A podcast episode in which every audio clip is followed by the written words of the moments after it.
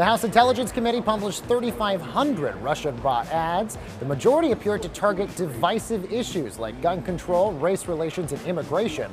Now, in a blog post, Facebook admitted that they were slow to spot the Russian interference and are making changes to their ad policy. Meanwhile, Ford is pausing production of their F 150. A fire earlier this month at a Michigan plant led to a supply shortage. Now, the automakers say the suspension is a fluid situation but could last for several weeks. The F 150 has been the top selling American car for over 40 years.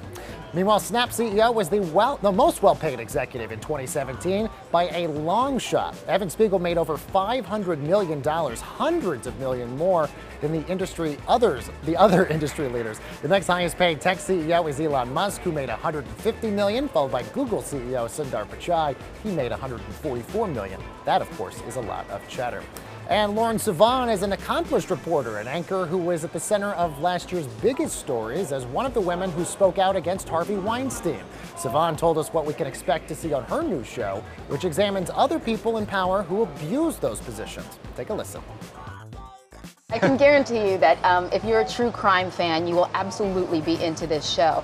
But what's different about abuse of power is in each one of these cases, we look at them through the prism of an individual exploiting their power and um, going further and further to try and cover up their transgressions, um, sometimes going the furthest by, by seeking out murder.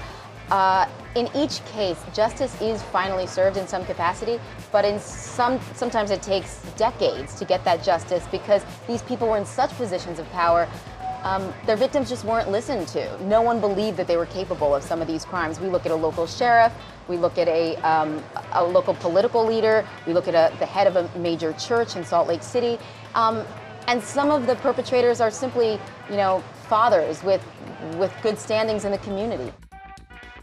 Abuse of Power debuts this weekend on Oxygen.